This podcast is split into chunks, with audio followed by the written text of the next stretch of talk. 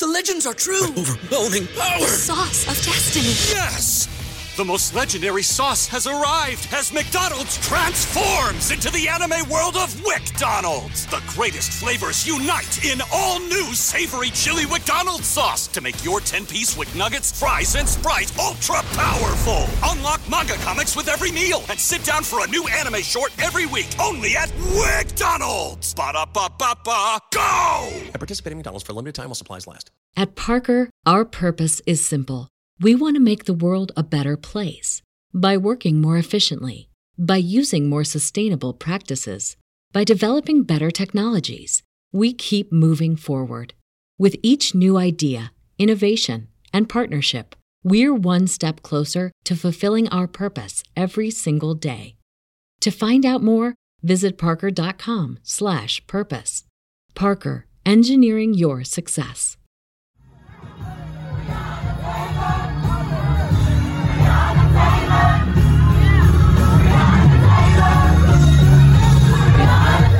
This is Make it plain. Make it plain. M.I.P. With Masamela Matfumo. Mark Thompson. Make it plain. Get woke.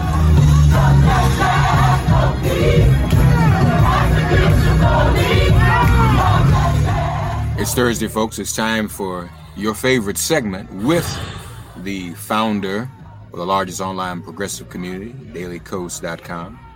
Also, the founder of Civiqs with a Q, the online polling firm with a very representative, in fact, one of the most representative sample sizes. Uh, and then, of course, the brand new podcast and successful, popular itself, The Brief. Marcos Moulitsas joins us now. How are you, buddy? Doing good. How, how are you doing? I'm good. Good. Good to good to see you. Good to good to have you with us as always. I guess one of the biggest things that's going on right now, just in terms of visual, I get your response to that early. What's going on with Haitians at the border and people on horseback pushing back Haitians? That is not looking good for Biden or Harris right now. They've got to they've got to do something about that. And then, of course, you know, once again, this country seems to get most riled up when Haitians try to come here. Other people come, you know, it, people get upset about it, but it's like there's this obsession with Haitian people fleeing what we all know they're dealing with. That's been well reported on, and and trying to come here. Yeah, I'm. I gotta say the the way Haitians have been treated right now is viscerally upsetting to me. It it just cuts so deeply that I cannot believe that this is something that the a democratic administration would do. There's been a migration of Haitians from Latin America, Haitians that live in Latin America. They're being dumped in Haiti, where they don't even live and haven't. They're generationally haven't been. They speak Spanish, but because they're black and Haitian, they're being shipped off without any kind of processing, without any hearing of any asylum claims, without anything like that. They're just being dumped off in Haiti where they don't know anything in the middle of what is basically the Somalia of our side of the world. There's no functioning government. Gangs and warlords run the country. It is a hellscape. And the Biden administration isn't just rounding these people. That was upsetting enough. And now we see the images of Border Patrol lassoing them, whipping them from horses. So Sickening. one thing that one thing that the Biden Harris administration I think realizing is that we're not we're not Republicans. We're not going to sit there and put up with idiocy and cruelty from our government because he's on our team. Mm-hmm. You know, it's nice, Mark. We had a few months where we can actually be really happy and and we said, we said maybe, you know, if there's a reason to criticize Biden, we're gonna criticize Biden, just like we did when Obama was president. And here we go. Here's our up. And I'd rather not. I really would rather focus on how we can get voting rights reform passed and and uh, Build Back Better law passed with you know over the obstructionism of Kyrsten Sinema and Joe Manchin. You know, we got so many issues, and why, why, given the state of Haiti, we are more than capable as a country to welcome refugees. But yes, Yeah. why, Mark? Because because they're because they're black. That's why. That's right. Yeah. That's it. I mean, there's nothing else. I mean, Latinos aren't treated you know, that much better. We see the right wing going crazy over Af- Afghan refugees. So, but you're right. There's something viscerally crueler about the way Haitians are being treated, and um, I'm not surprised that America as a country is hostile because we we know who we are now as a country. Like, there's no illusions anymore. But I certainly expected better from a Biden Harris administration. Biden put this in the lap of the vice president in terms of dealing with the border crisis, which I would not have wanted that job. I don't think anybody would have. I mean, it's trying to fix something that continues to be broken for a long time. But I mean, it, it's perilous because here you have the, the first African American vice president, and she has to deal with images like this. It's it's not it's not a good look for her. It's not a good look for the administration. They've really got to figure out a way to get this together and resolve this. In the meantime, the progressives in the House, what are your thoughts about them? They're saying that they want the 3.5 trillion there uh, in reconciliation. They're not going to compromise on that. Are, are they being unreasonable? There's a game of chicken going on. And I mean, they're not being unreasonable. That was the deal. The deal was that the $1.5 trillion hard infrastructure bill would be passed concurrently with the Build Back Better human infrastructure bill. That was that was the deal. Now you have some House a-holes and you have Manchin and Sinema talking about, oh, it's too much money. They're not actually looking at specific programs. They just they think that it gives them credibility as centrists to be able to say, well, we just split the baby, right? We we they wanted 3.5 trillion. Republicans wanted zero. So let's make it 1.5. And boy, look at us. We're so common sense, problem solving, moderate. That's not really, nobody gives them credit for that. Nobody gives a damn. I mean, it's, it's, uh, maybe the Wall Street Journal or the New York Times editorial boards will give them a pat in the back. But I mean, it's, it's patently absurd. But there is a game of chicken, Mark, because Kyrsten Sinema has been run has been running. We just found out she's been running the sort of shadow campaign with independent voters in Arizona. Turns out Arizona voters, if you're independent, you can pick your primary. So she has seemingly given up trying to win a primary with Democratic voters. She thinks she's going to do it with independent voters. I think I think she's off the rails. I mean, it's it's she's not popular with anybody right now. But we see that from her communication, her emails to independent voters, non no party affiliation voters in Arizona that she is taking credit for the 1.5 trillion dollar infrastructure bill that she brought together Republicans and yeah, she's bragging about something that hasn't been passed. And so if she sinks the Build Back Better 3.5 trillion dollar bill, she's also sinking her own major accomplishment, which is what she is already running on for her 2024 reelection. So there is a game of chicken. I mean, do progressives, it's the same old, you know, choice that, that they've had to deal with in the past. Do we get nothing? Do we compromise?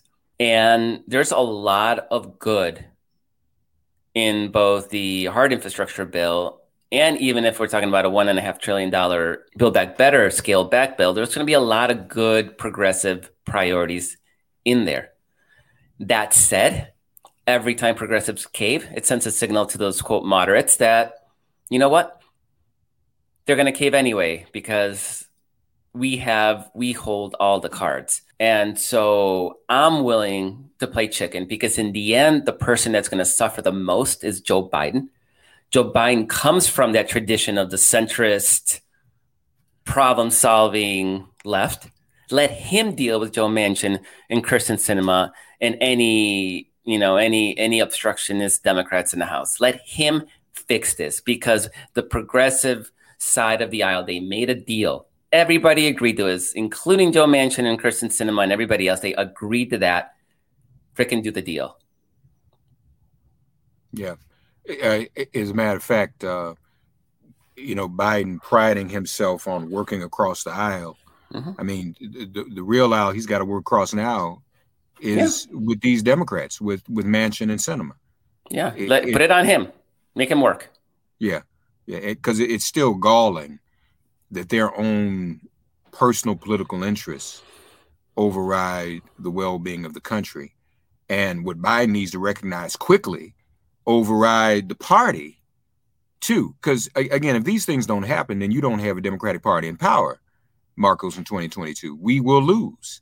You know, it's going to so, be hard to continue to mobilize yeah. people under these circumstances. And maybe that's what they.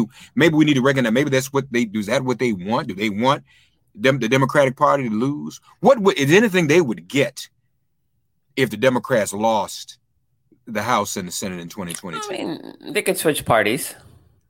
I mean, it would be the end of Sinema's political career. I guess they could do that. The fact that Joe Manchin hasn't already actually says that he's really not a Republican. So he'd probably be more apt to retire. But yeah, they're not going to get anything. So just President Biden, just buy them off. Just ship off an extra couple billion dollars for coal miners and call it a day. The end of the story. Just freaking buy them off. Just shut them up That's so you have something to run on. Uh, otherwise, so Pete DeFazio, he's he's a congressman from Oregon. He's the chair of the House Transportation Committee. He just did his whole tweet storm that was actually kind of telling. He's he's furious. He's furious at these quote, you know, the Manchins and for trying to renege. And he's pointing out that in the 1.5 trillion dollar infrastructure bill, there was a provision to help cities buy electric buses. Not only did that get stripped out by Joe Manchin and crew, but they actually added language that they had to use fossil fuel buses. So there is an undermining of this critical uh, climate change agenda on behalf of fossil fuel interests. There's, this is not because they're centrist. This is not because they're, you know what, we're gonna we're gonna go, we're gonna be moderate. We're not gonna be crazy liberal.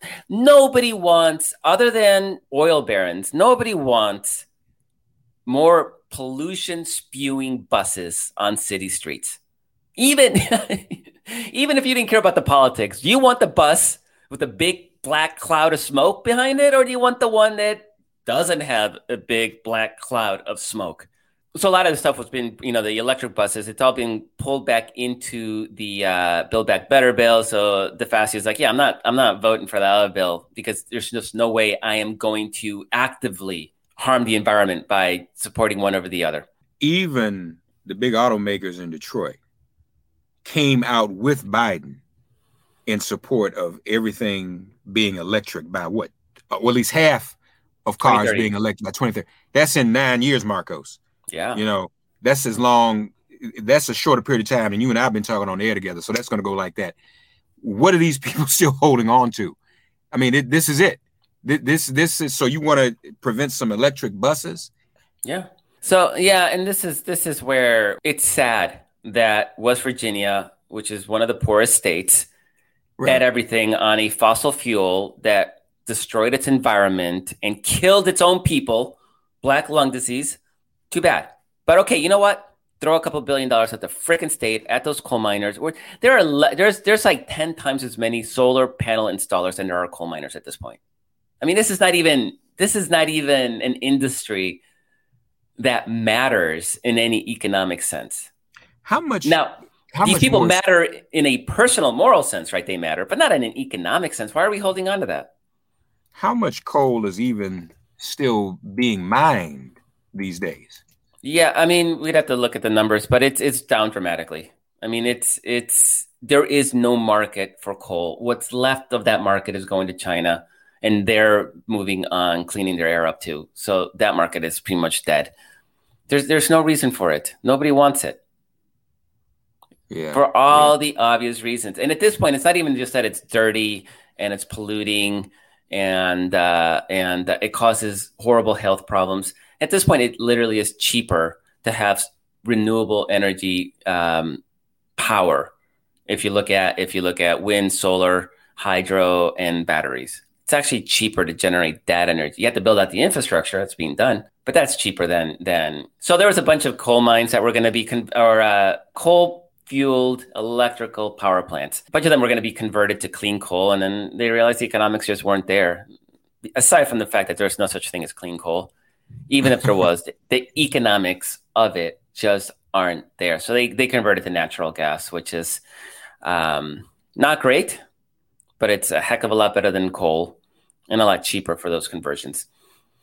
So there, there's no market. I mean, Wyoming passed a law where they funded a, they have a fund to sue power plant operators who convert away from coal. I mean, this is this is. I mean, it's it's ludicrous on its face. The idea that a power plant gener- you know operator can't decide what fuel to use, and I mean, it's just it's just stupid. But this is how desperate they are to cling to an industry that's dead. It's dead, dead, dead. There are. I'm just looking up as we're talking. It looks like there are about 551 coal mines left in the United States. Yeah, if you look at the um, number of coal miners, I think we're down to like forty thousand. Yeah, yeah. Now, of course, there's in industry isn't just the coal miners; it's the people that supply the equipment. It's the people that you know, the diners in those towns. It's there's an ecosystem around it, obviously. It, it, but this is where just pay pay these people. Mm-hmm. Just literally, just helicopter in money. Just you know, pay them hundred thousand dollars a year. They can sit on their asses. I don't care. Yeah. That would be a better investment if you can get the rest of this bill passed, Right. and that would be a better investment for our climate um, than than try to subsidize and force private businesses to continue using polluting, dirty fuels. Who and who would be against that? Um, wonder how much money they make now. I'm sure it's not much more than a hundred thousand dollars a year, if that. Oh no, no, Oh. I don't make a lot of money. But whatever. But you know what? You, and and I mean, I I someday if you want to really get into this topic, and it's an absolutely fascinating topic. It's one of my writers, Mark Sumner, who is he's a scientist and he's an expert on pretty much everything. Um, he worked for a coal company, and so he knows that world intimately. And if you wonder why these people do a job that is as horrifying as coal mining is, right? You're you're going down into the, it's dangerous, it's dirty. People die of coal, uh, black lung disease in their 40s and 50s. I mean, this is not, and it's a horrible, painful death. Why do they do this? And Mark says that that they built this entire propaganda around it. Like you are keeping America moving. It is your your work that keeps the lights on, that keeps industry humming. That, and so they they truly believe in their job, not as I'm doing a job, like what a shitty job. No, they, they for them it's almost ideological. They are what keeps America humming, and that's how they've been sort of propagandized into continuing to fight for a job whose time is long past. And really, it's- nobody, yeah, it's nobody should be doing it. it's romanticized. hmm Loretta Lynn, all of that. I'm sure they they get caught up in it. I know you said that, and that's and that ought to be the case. That, and I would support that. I think many would support that. But so help our audience understand because I know it gets a little complicated, and I I know it, but then I don't always remember the best way to articulate it. How does reconciliation actually work? So reconciliation is every all these parliamentary maneuvers are almost like accidents of procedure, right? None of this stuff was like actually the filibuster wasn't a conscious effort to protect minority rights.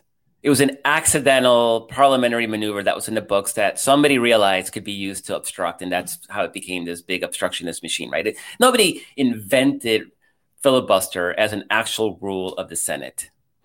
And the budget reconciliation sort of falls in that in that bucket where it was for whatever historical reason if a bill has x budgetary impact and it has to be neutral so you can't have new taxes it has to be revenue neutral if you have certain conditions then it doesn't need it it bypasses the filibuster again, nobody mapped this out. Nobody created or carved out an exception to the filibuster. It just somebody figured out, oh, you're going to use weird parliamentary trickery to have a filibuster. Well, there's if you dig into the in you know, Mark, it's far beyond my level of expertise in parliamentary procedures in the rules of the Senate, but somebody found out this exception to the rule. And historically, it's only been used, I think, once or twice a term. Suddenly this year, Democrats magically discovered that you could do it a third time.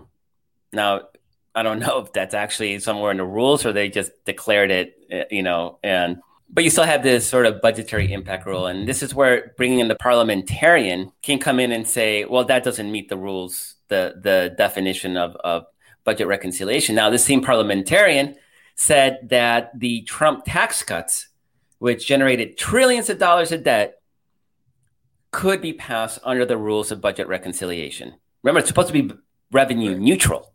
Right. There was right. no there was no analysis of the tax cuts.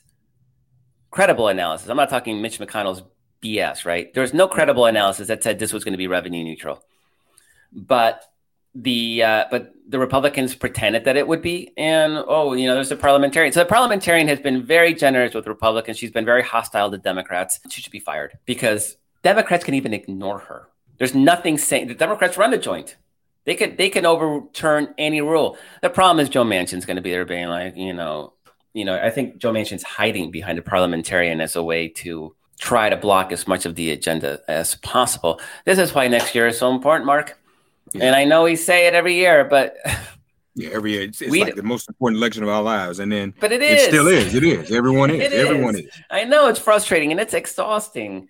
And wouldn't it be nice to just be able to like chill for a couple of years? So Yeah, it'd be Yeah, awesome. chill out. They don't chill, and we need oh, we need two people. We need we need a a we need a plus two, even a plus one. No, they still t- Manchin Sinema plus two. Like we need to render them irrelevant, and we need a plus two in a very tough map. So, to be clear, uh, I'm going to go to the plus two, but to be clear, the Democrats can replace the parliamentarian. Yeah, Who decides that? They, because they're the party Chuck in power. Chuck Schumer. Chuck And Schumer he, can fire he her. won't do it because Who the hell? Who? Because oh my god, maybe Demo- Republicans might say something mean about it. I don't know. Nobody cares. Nobody cares about this stuff. They think people care. They don't. more MIP after this message. So where are Did people even know there was a parliamentarian until about ten minutes ago? no? Well, they definitely didn't know. I think most people heard about it, you know, during Trump and the tax cuts. It wasn't like Yeah. something that was foremost. That's when people, and it was all this new. What is a parliamentarian? What can a parliamentarian do? The parliamentarian has been more in the news in the past few years than at any time in my lifetime. And there's always been a parliamentarian. Yeah. Now, in terms of the plus two, at this hour, where do you see that plus two being most likely to come from? It's a tough map. We have to defend Mark Kelly and Raphael Warnock in Arizona and Georgia, respectively. They won special elections, so now they're going for their full term. Okay. We have to defend Nevada, which was another very close state in 2020. So we have three, uh, and even New Hampshire might be competitive. I'm hoping it's not, but it, there's a possibility New Hampshire is competitive. On the other hand, our opportunities are, and these states are going to be very familiar. They are in Florida, North Carolina, Pennsylvania, Wisconsin. We have outside chances in Iowa and Ohio. Um, I don't really think we do. I think those states are gone. Uh, they're too white, too rural. But Wisconsin, Pennsylvania, North Carolina, Florida, all of these states are the exact same states we had to fight for in 2020, right? And these were all Wisconsin uh, was a half a point victory, right? Pennsylvania was a three point vic. Um, was it three points? It's about three point Democratic victory. North Carolina was a three point Republican victory. Florida was a three point Republican victory. These are all razor thin states in and off your election where Democratic performance typically suffers. Mhm. So Mhm. it is going to be challenging just to even hold our 50 seat majority, much less gain it. Now we can. The the seats are there to pick up. So this is going to be very critical to keep people motivated and having, you know, Joe Biden Joe Biden's border patrol whipping Haitians on the border doesn't exactly really motivate people, and having Joe, uh, having Joe Manchin obstruct Joe Biden's own agenda doesn't get people motivated. So there's a lot of challenges we need to get there. But on the other hand, Republicans are doing everything they can to try to get our side out. Right? They, they, Donald Trump is is sticking his nose and raising his profile. Abortion is going to be on the ballot in every single one of these states. Mm-hmm, mm-hmm. Because this is now a state level battle, and it's even a battle for the Supreme Court, our ability to expand that Supreme Court and and rectify the shenanigans of the Republican of the of Republicans in the last few few years. So the Supreme Court's going to probably have a ruling on the Mississippi law sometime that summer, right before the election. I have a feeling that the Texas law is is is not going to survive, but this Mississippi thing, I'm almost guaranteed it thing's going to pass. You, th- you so, think this, you think the Supreme Court will overturn Texas? I think the law is so ludicrous. And right now, the two people that are that are suing this this one brave doctor who's challenging the law, may, even even the right to life crowd is whining about about the about the plaintiffs. See, one guy is is a guy in Illinois who says he's pro-choice and he's actually suing for the $10,000 in order to help get the law invalidated. The other guy is a self described disgraced former litigator who is in house arrest for like 10 years who wants the cash. And I know that the the anti-abortion crowd's like they're not even doing it for life. Like no, you ten thousand dollar bounty. Nobody's doing this crap for life, right? right? They're doing it for the for the, and that's how the law was built. So I think the the abortion part of it is gonna be ignored for the whole, you know, vigilante spy on your neighbors side of things because that's that's it's pretty gross. But by not blocking the law outright, I think the Supreme Court sort of signaled that it's ready to make abortion illegal to any state that wants to. So this is going to be on the issue. I mean, Texas doesn't have a Senate seat, but Texas has the governor's race and all the top of the, you know, attorney general, those races. And they have uh, the state legislature is going to be, we don't have new lines, but it'll probably be, you know, somewhat in play. So there is a universe where, where if our people turn out in Texas and we can take control of state legislature, then we can turn things back, you know, make abortion legal in Texas again. It doesn't fix true red states, you know, the Idahos and Wyomings and but this is now a real battle. It's an existential battle for a woman's right to choose. And they are their people will always turn out and vote, right? The the anti-abortion crowd, they vote like nobody else. They're some of the most reliable voters year after year. That's why Republicans have always catered to them so so consistently. Our mm-hmm. people, you know, that are interested in these issues are are younger, like unmarried women. These are not reliable, consistent voters.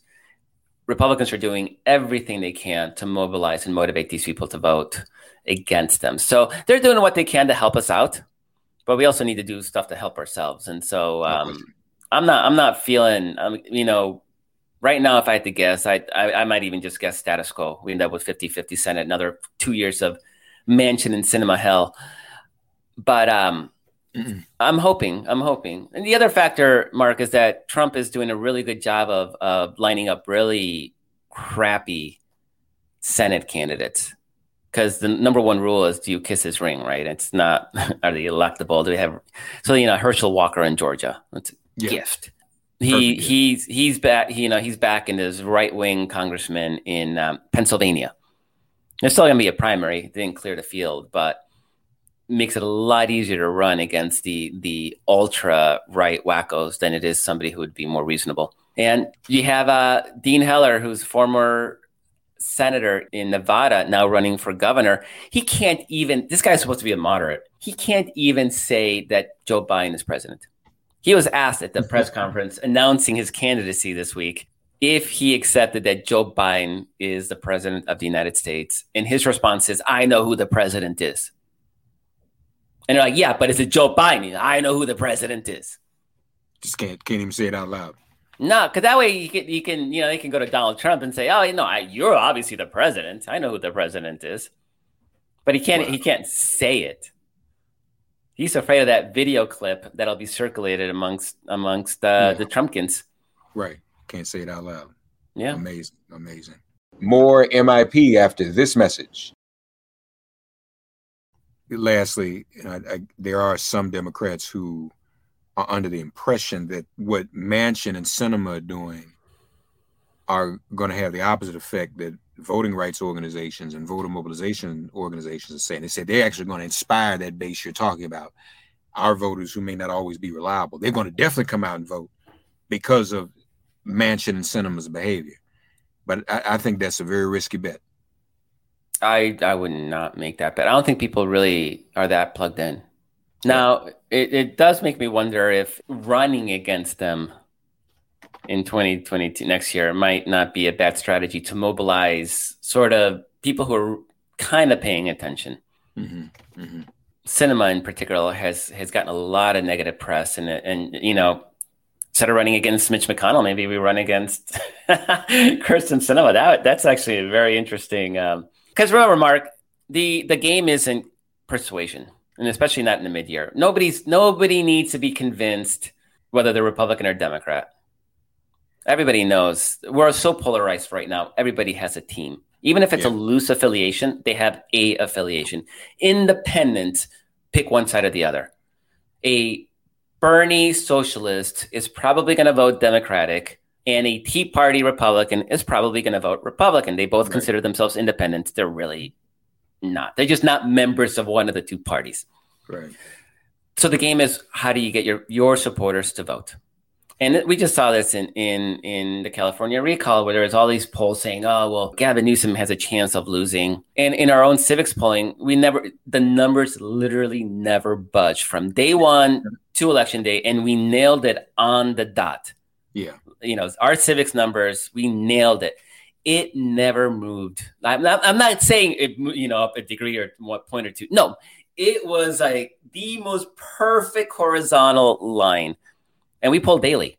Yeah, so it's a yeah. daily tra- it was a daily tracking poll. So people I minds were made up on the recall. The question mark was are Democrats going to vote? That was the big hope for the Republicans, right? It wasn't that they were going to convince people that Gavin Newsom was bad.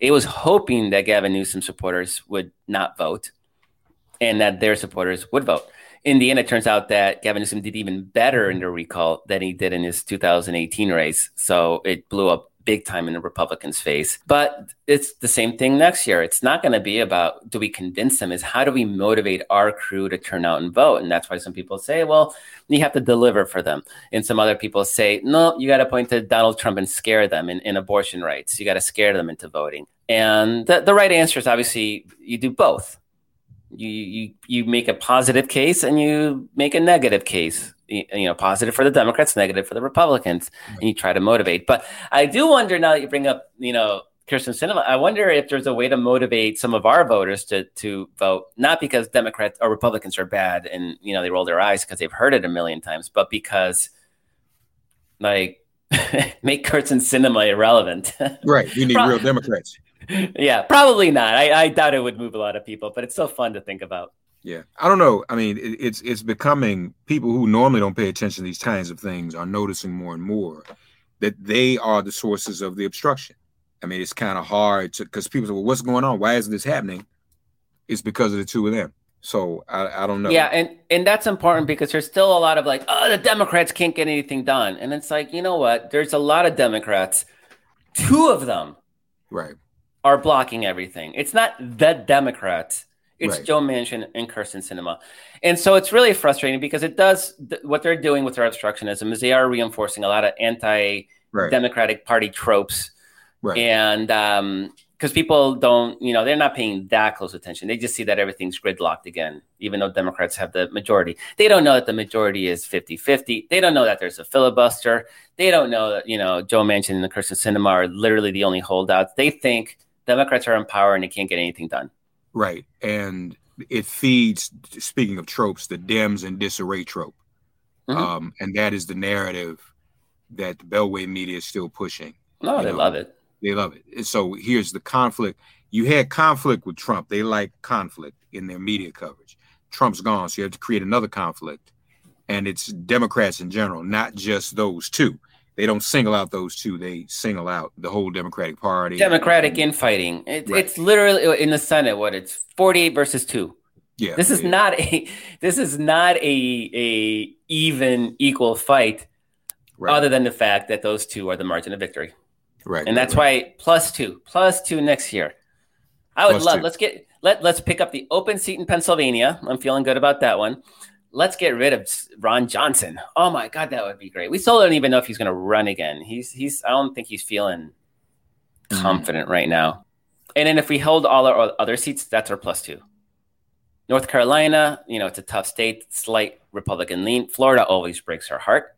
Yeah. God, I love Val Demings. She would be the best. Florida always breaks her heart. I am going to fight hard. I am going to hope for the best. I am not going to depend on Florida for any margin.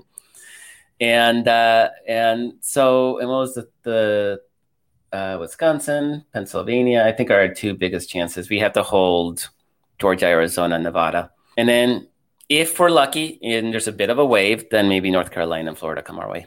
If any personality can motivate people, though, if and that's the big if, it is Val. I know, adore her. yeah, I She's gonna raise. She's gonna raise Yeah. so much money. It's not gonna be a money issue. It's gonna be can she get our vote to turn out? Is the Trump vote gonna turn out again? They didn't in 2018, but they turned out in 2020. Are Cubans in Miami going to continue with the Republicans? They they they really responded well to Donald Trump's socialism Right. message. right. And so they swung hard Republican when they had been trending a little bit in our direction. It's a challenging state, but on the other hand, and this is as gruesome as this is, it's the reality is that 2,500 Floridians are dying every week because of COVID. And the vast majority of, of those are in red counties. Ron DeSantis is literally killing his own supporters in order to to um, I don't know, beef up his bona fides for the 2024 presidential election. So we're talking, you know, he's at around 50,000 dead, dead Floridians and counting. Uh, the rate doesn't seem to be dropping. It is mostly them. And we lost a Senate race in 2018 in Florida by 10,000 votes. We lost the governor's race. Ron DeSantis won in 2018 by 30,000 votes. They are in, and of course, famously, George Bush won in 2000 because he stopped the counting with uh, 536 votes. Right. So this is a state where the margin of victory is rarely, you know, significant. It is Florida, and there's a very strong possibility next year that a lot of these tight races fall within the margin of the death toll of COVID. And so you think they'd be motivated to get vaccinated to stop that, but nope. So, but but so I guess the question then we'd have to examine more closely is the death toll. Which side, Democrats or Republicans, are being most impacted by the death toll? It's probably too early to figure that out, but I mean, early Uh, on, it was us. Early on, because it impacted the black and brown communities and the Northeast.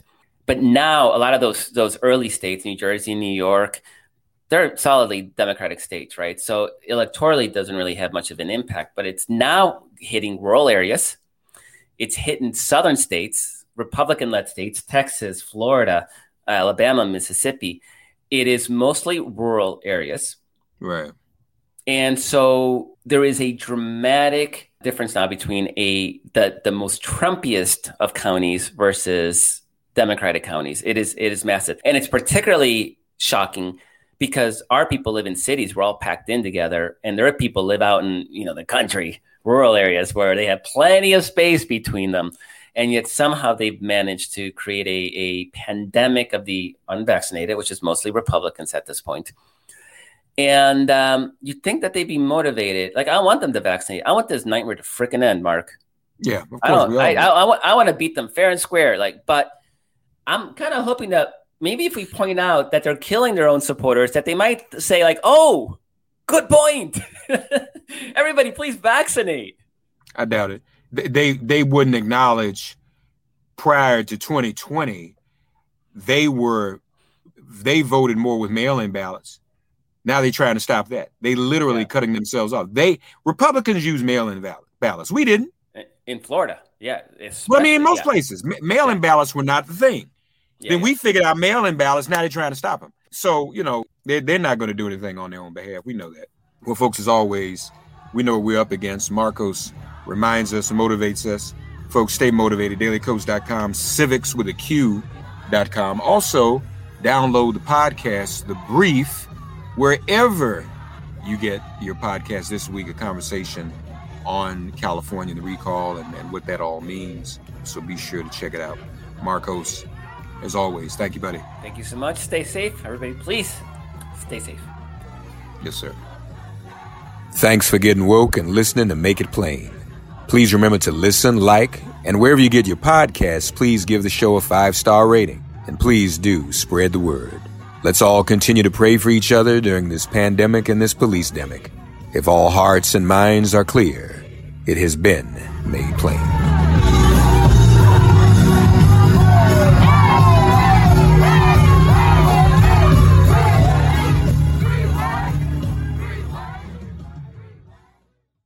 At Parker, our purpose is simple. We want to make the world a better place by working more efficiently, by using more sustainable practices, by developing better technologies. We keep moving forward. With each new idea, innovation, and partnership, we're one step closer to fulfilling our purpose every single day. To find out more, visit parker.com/purpose. Parker, engineering your success.